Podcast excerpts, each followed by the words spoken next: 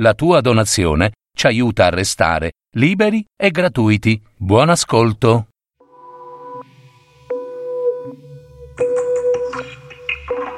Storia di una guerra. Nascita e sorte della città di Troia. Drammaturgia e messa in voce di Gaetano Marino. Musiche dei TAC Simon Balestrazzi. Parole di storie.net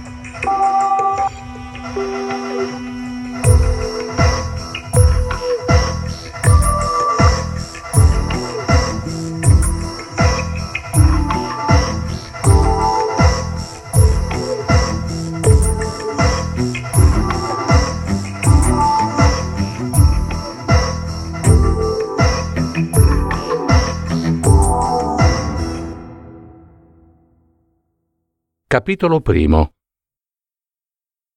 Molti e molti anni fa c'era nell'Asia, vicino al mare, una città che si chiamava Troia. Il re di Troia si chiamava Ilo e aveva fatto fabbricare nella parte più alta della città palazzi per i principi e case per i soldati e pure templi dove i troiani andavano a pregare e quel quartiere si chiamava Ilio. Il re di Troia aveva un figlio, il principe Laomedonte, che era bello e forte, ma non sapeva mantenere le promesse. Un giorno Ilo morì e Laomedonte divenne re, re di Troia.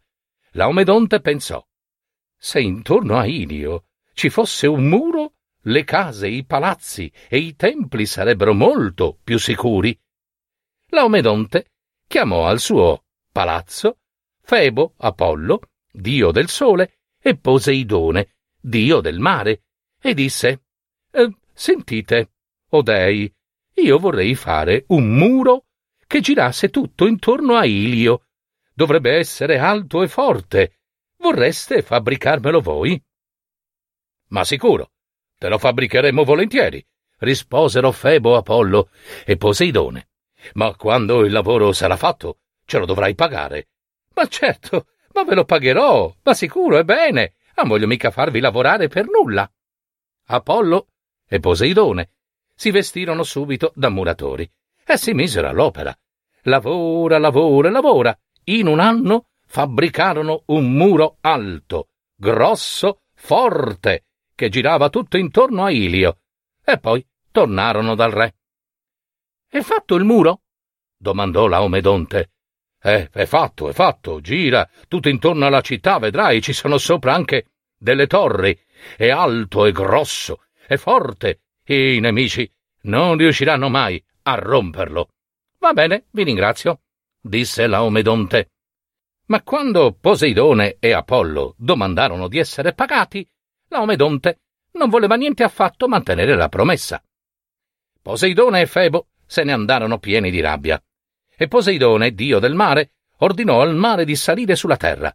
Il grano dei campi fu coperto dalle onde, le strade e le piazze diventarono fiumi e laghi, le case si riempirono d'acqua, e tutti, tutti cominciarono a morire, uno dopo l'altro. E a quel punto Laomedonte chiamò disperato Poseidone. Poseidone, perdonami, perdonami, Poseidone, salvami, Poseidone, Poseidone, ti darò tutto quello che vorrai. Allora, nella stanza in cima alla torre dove il re stava col principe Priamo, suo figlio, e la principessa Esione, sua figlia, apparve un vecchio. Era Poseidone, dio del mare. Che cosa vuoi? Eh? Che cosa vuoi? Oh, oh, Poseidone, che cosa vuoi tu per salvarci tutti? Io posso comandare l'acqua di tornare nel mare, disse Poseidone. Se l'acqua tornerà nel mare, farò tutto quello che vorrai, promise il re. Fra un'ora l'acqua sarà tornata nel mare, e fra due ore tu prenderai la tua figlia Esione. Esione, Esione, la legherai con una fune a un sasso sulla spiaggia e la lascerai lì, sola, finché uno dei miei mostri non verrà a mangiarsela. Così disse Poseidone, e sparì, e l'acqua cominciò a uscire dalle case e a ritirarsi dai campi, ma il re non parlava e non si muoveva, non rispondeva nemmeno a Esione, che gli era andata vicina e gli domandava Babbo, perché devo morire? Perché Poseidone vuole che io muoia? Passò un'ora e l'acqua era tornata tutta nel mare. Le case cominciavano ad asciugarsi. Passò un'altra ora e l'acqua cominciò a risalire piano piano e gli uomini e le donne e i bambini e urlare, a urlare, a urlare spaventati. E Sione si affacciò alla finestra e vide l'acqua che risaliva. Babbo, babbo, devo andare io sulla riva del mare, perché se no i troiani moriranno. Non aver paura per me, babbo, io non ho paura. Esione baciò Laomedonte, baciò il suo fratellino Priamo, che le voleva tanto bene, e si avviò verso la riva del mare. Davanti a lei le acque si ritiravano. Quando fu sulla spiaggia, Esione si fece legare a uno scoglio e aspettò sola davanti al mare. Intanto nel palazzo tutti piangevano, ed ecco che in mezzo a quel pianto si sentì una voce che pareva il tuono d'un temporale vicino. Dov'è il re? Dov'è il re Laomedonte? Tutti si voltarono e videro un gigante, coperto da una pelle di leone, che teneva in mano la sua clava. Si fece allora un gran silenzio. Tutti, anche quelli che non avevano visto mai il gigante, capirono dalla pelle di leone e dalla clava che quello era Eracle, l'eroe. Il gigante veniva avanti a grandi passi. Quando fu davanti al re, parlò. Che cosa mi dai, tu, se ti salvo Esione? E ti darò una cassa piena d'oro, rispose il re. Eracle non vuole casse piene d'oro. Chi è forte non ha bisogno di ricchezze. Dimmi tu allora, o oh Eracle, che cosa ti posso dare? Qualunque cosa tu chieda, l'avrai. Se mi darai i tuoi cavalli più belli, i due magnifici cavalli immortali che hai avuto in dono da Zeus, io salverò Esione. Oh, io ti darò i cavalli, promise il re. Eracle non rispose, ma se ne andò. A grandi passi verso la riva del mare non c'era tempo da perdere. Si vedeva già nell'acqua il mostro che veniva per divorare la principessa.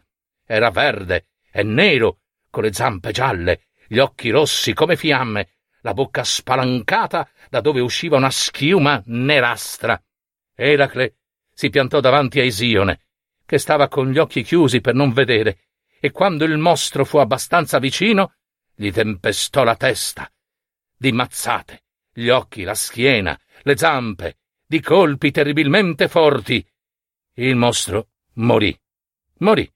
Eracle allora spezzò le funi che legavano la principessa e tornò dal re insieme a Esione. Ecco tua figlia, Laomedonte. Ora dammi i cavalli. E, mm, e, e, mm, te li darò domani, disse il re. Il giorno dopo Eracle ritornò. Mi dai i cavalli? Laomedonte. Il re condusse Eracle nelle stalle e disse Ecco i miei cavalli, scegli quelli che vuoi. Eracle guardò tutti i cavalli del re ma non trovò quelli che cercava. Ehi, Laomedonte, io, io ti avevo domandato i cavalli di Zeus, eh? Quelli che lui stesso ti ha regalato, e tu hai promesso di darmeli. Non puoi rifiutarti, ora. Manda a prenderli. E Laomedonte rispose. I cavalli che tu desideri non te li posso dare, perché mm, non li ho più. Tu mi inganni, Laomedonte. Tu mi inganni, ma bada, guai, guai a te. Presto o tardi finisce male. Eracle corse via dalle stalle, via dal palazzo, via da Troia, furioso, andò dai suoi amici. Laomedonte se ne stava tutto contento nel palazzo pensando a essere furbi ci si guadagna sempre. Eracle se n'è andato e i cavalli sono ancora miei. Ma intanto che Laomedonte pensava così, un soldato entrò in fretta e furia e tutto spaventato disse Uh, uh, uh, uh, sire, un, una schiera di nemici viene contro, contro di noi, contro Troia. E, e, e, e, e, Eracle la guida. Eracle? Eracle il gigante. Ah, oh, ma non possono essere molti. Eh, li conceremo ben bene, disse il re. dimenticando in quel momento che Eracle, da solo, valeva un esercito. Si armò di corazza, d'elmo e di scudo e uscì a combattere. Figuriamoci. Dall'alto delle mura i troiani lanciavano frecce, sassi contro gli assalitori, ma Eracle, con un colpo di clava, sfondò una porta. Il suo compagno, Telamone, re di Salamina, entrò nella città, uccidendo i soldati di guardia. Entrò anche Eracle, cercò Laomedonte, lo trovò e lo gettò in terra con una spinta. E con un colpo della sua clava Eracle uccise Laomedonte. Poi andò a cercare Esione e la diede in regalo a Telamone, re di Salamina. Ma Esione piangeva, vedendo tanti troiani prigionieri, e diceva Eracle, perché mi hai salvata la vita? Perché hai ucciso il mostro che voleva divorarmi? Dovevi lasciarmi morire piuttosto che rovinare la mia città. Eracle disse Tu sei buona e coraggiosa, Esione. Ti voglio fare un regalo. Scegli uno dei prigionieri troiani e fanne quello che vuoi. Esione si guardò intorno e vide fra i prigionieri suo fratello, Priamo. Lo slegò e lo liberò. Poi partì per Salamina. Sposò Telamone e divenne regina di Salamina. E Priamo diventerà il nuovo re di Troia. Quando divenne re di Troia, Priamo sposò una principessa che si chiamava Ecuba, con la quale ebbe molti figli. I figli del re Priamo erano forti e belli, ma il più bello di tutti, che si chiamava Paride, non stava nel palazzo con gli altri fratelli, perché, prima che egli nascesse, la regina Ecuba fece un sogno terribile.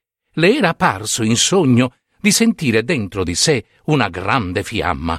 Poi aveva visto la fiamma innalzarsi, diventare grande e sempre più grande e andare verso le mura della città di Troia e incendiarla. Si svegliò spaventata, chiamò il re e gli raccontò il sogno. Quando venne la mattina, Priamo mandò a chiamare i sapienti. Giunti a palazzo, Ecuba raccontò loro il suo sogno e quando la regina Ecuba ebbe finito di parlare, il più vecchio di loro si alzò scuotendo la testa bianca. Il tuo sogno è un terribile presagio, o oh regina.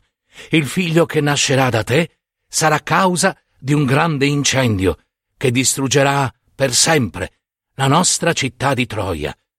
Poi i vecchi sapienti uscirono dal palazzo del re. Quando il re e la regina furono soli nella grande sala, Ecuba pianse. Il re era triste, anche lui, ma poi le disse che cosa aveva intenzione di fare. Noi abbiamo già tanti figliuoli, che possiamo fare a meno di questo che nascerà. Non è giusto che lo teniamo con noi, se è vero che per colpa sua Troia dovrà bruciare. E se i sapienti avessero sbagliato? le rispose Ecuba. I sapienti non sbagliano mai. No, non possiamo tenere con noi il bambino. Quando sarà nato, lo porteremo lontano nel bosco e là lo lasceremo. Così salveremo la nostra città. Che cosa farà il povero piccino, abbandonato nel bosco? Morirà di certo, disse Ecuba. Io sono re, rispose Priamo.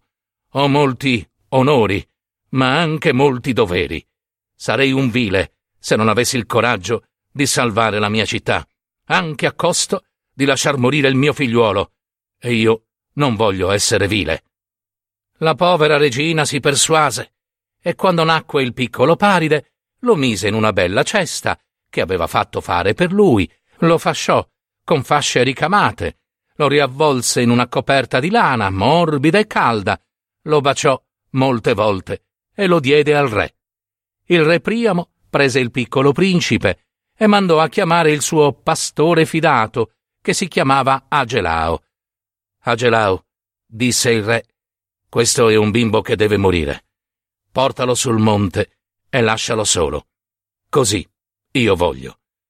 Quello che tu ordini sarà fatto, o re, rispose Agelao inchinandosi.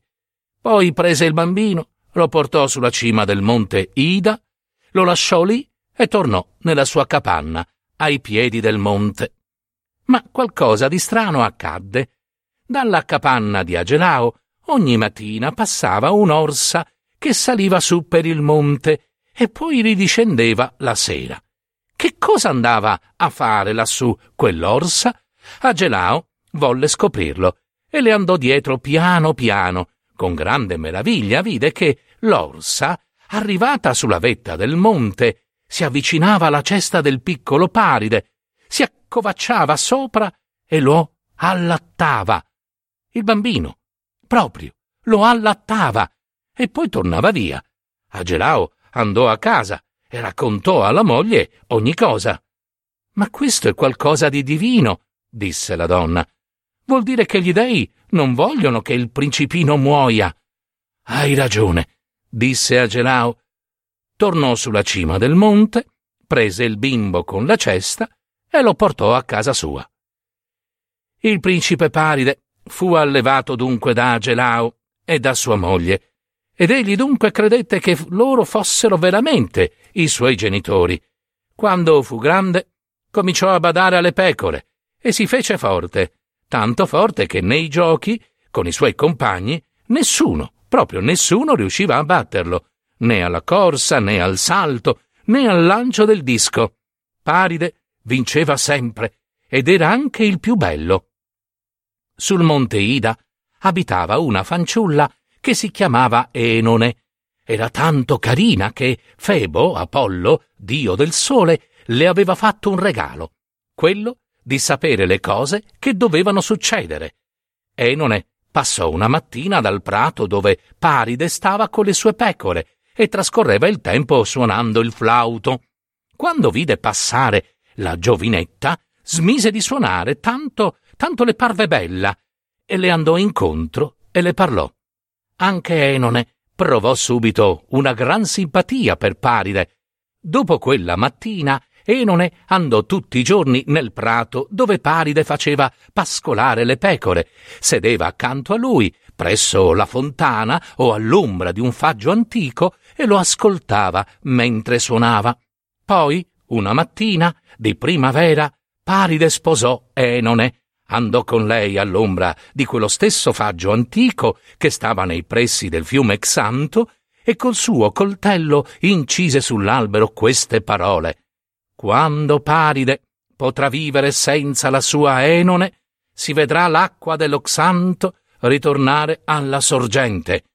Passò ancora del tempo e Paride ed Enone stavano insieme e si volevano bene.